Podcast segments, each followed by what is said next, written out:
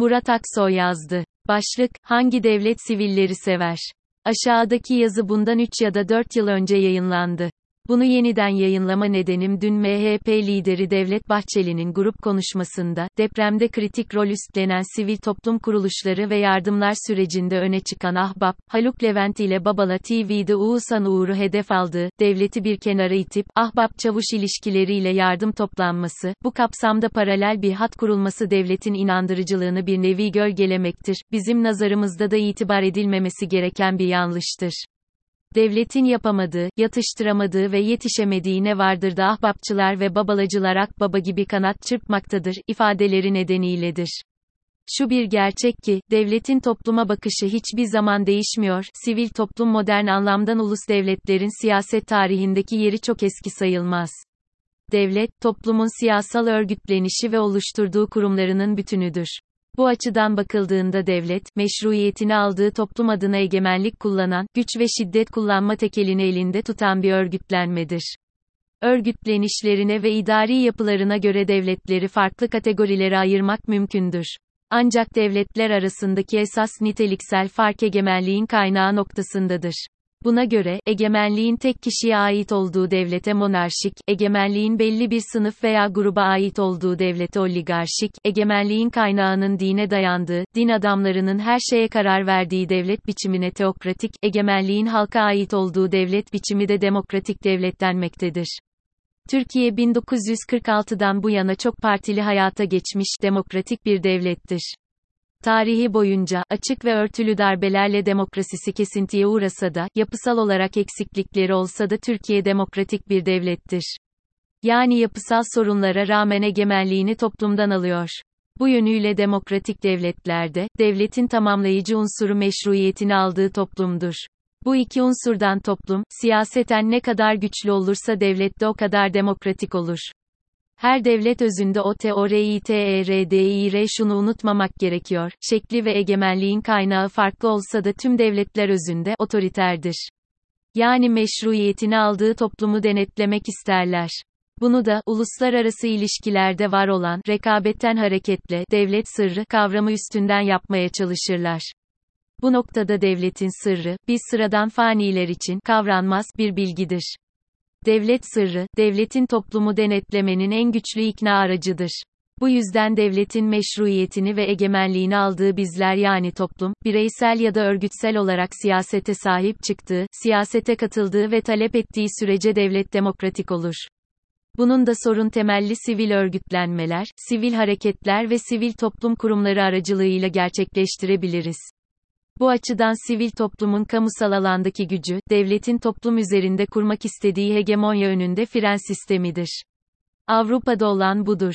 Avrupa ülkelerini göreli demokratik yapan kamusal alandaki toplumsal talep, siyasi katılım ve denetleme çabasıdır. Bu siyasallaşma, Avrupa siyasal kültürünün bir parçasıdır ve Avrupa'da ulus devletlerin kuruluşunu takip eden dönemde başlamıştır. Sonuçta her sivil eylem, o eylemi yapanlar tarafından, bir tür siyaset, olduğunun kabul edilmemesi ve bunun gerektirdiği adımların atılmaması ile varılan nokta, devletin yönetim zihniyetinin meşruiyetinin güçlendirilmesi ve devlet-toplum bağının giderek açılmasına, irade olmayarak hizmet etmiştir ve edecektir de.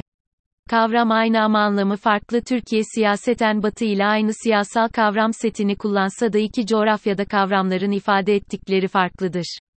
Sivil toplum bunlardan birisidir. Batıda toplumun farklı alanlarda örgütlenerek siyasallaşması ve toplum adına kamu sahasında devleti denetleme çabası olarak ortaya çıkmıştır. Bu haliyle sivil toplum, toplumu, toplumsal talebi temsil etmiş ve devletin sınırını genişletmesi önünde olmuştur. Bu yönüyle de, muhaliftir. Muhalifliğinin özünde demokrasinin, özgürlüklerin, sivilliğin ve hakların yanında olması vardır. Bu yüzdendir ki, Türkiye gibi devlet-toplum ilişkisinde devletin ağırlığın fazla olduğu toplumlarda sivil örgütlenmeler, sivil hareketler özetle, sivil toplum kuruluşları, devlet tarafından hoş görülmemiştir. Çünkü devlet, bir biçimde organize olduktan sonra toplumda örgütlü bir yapıya tahammülü yoktur. Kendisi toplum adına her şeyi yapacağına inanır. Nokta. Hele hak, özgürlük, demokrasi, sivilleşme gibi devlet alanının sınırlayan alanlarda mücadele eden kurumlar, devletin her zaman ötekisi olmuşlardır. Diğer yandan devletin siyaseten yapmakla sorumlu olduğu alanlardaki kimi işlerini yapılması için kurulan, organize olan sivil toplum kuruluşları yok değildir. Bunlar varlıkları ve işlevleri ile devletin sivil uzantısı olarak toplumun bu alanlardaki talebini devlet adına denetlemeye soyunmuş, organik, sivil toplum kuruluşlarıdır. Son dönemde bu türde girişimleri ve eylemleri sıkça görüyoruz. Örneğin çevreyi temizlemek bir hobi olarak anlamlı olabilir ve bu apolitik bir eylemdir. Ama bu eylem ile devletin, kamunun görevinin bu temizliği yapmak olduğunun ifade edilmesi ise siyasal bir eylemdir. Sonuçta her sivil eylem, o eylemi yapanlar tarafından, bir tür siyaset olduğunun kabul edilmemesi ve bunun gerektirdiği adımların atılmaması ile varılan nokta, devletin yönetim zihniyetinin meşruiyetinin güçlendirilmesi ve devlet-toplum bağının giderek açılmasına, irade olmayarak hizmet etmiştir ve edecektir de. SİVİLİK özünde politiktir. Özellikle iki binli yıllarda Türkiye'de A B süreci ile birlikte sivil toplum kurumları gerek varlık gerekse kapasite kullanımı açısından gelişme göstermeye başlamıştır. Bu bir biçimde toplumun siyasete daha fazla katılması, talep etmesi ve devleti dolaylı biçimde denetlemesi anlamına gelmiştir. Yani sivil toplumun alanının genişlemesi devletin alanının daralması, sivil toplum alanının genişlemesi anlamına gelmektedir. Bu haliyle sivil toplumun güçlenmesi, farklı toplumsal kesim ve farklı kültürel kimliklerin özgürlük alanlarının genişlemesidir. Bu ise siyasetin kendisidir. Ve siyaset, bizden farklı olan ile ortak bir gelecek kurma sürecinin kendisidir.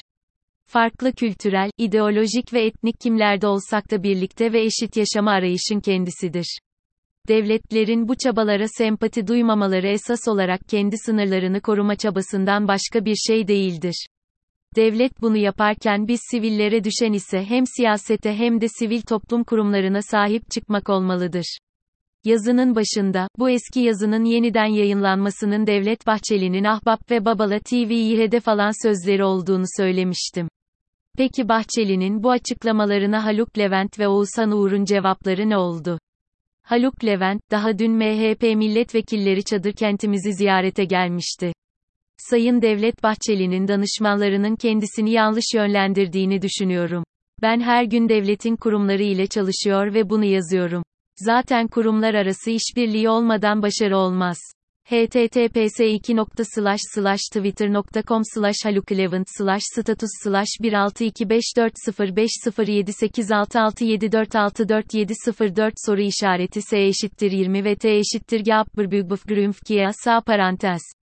Oğuzhan Uğur, devletimizin yetkili kurumları ile koordineli çalışıyoruz. Ayrıca birçok M H P'li ve ülkücü arkadaşımız da bize büyük destek vermişlerdir. Sayın Bahçeli'ye yanlış bilgi verildiği kanısındayız. Büyük milletimiz bu büyük sıkıntısı karşısında parti, görüş ayrımı yapmadan kenetlendik. h t t p s iki nokta slash slash twitter nokta com slash oğuzhan uğur slash status slash bir altı iki beş dört dört altı yedi üç bir beş altı iki üç dört sıfır üç beş dört soru işareti s eşittir yirmi ve t eşittir gapbrbügbufgrümfkiya sağ parantez. Bu tepkiler de nedeni ne olursa olsun, bu sürecin parçası olan kişi ve kurumların üstlendikleri siyasallaşmanın farkında olmadığını göstermesi açısından ilginçtir.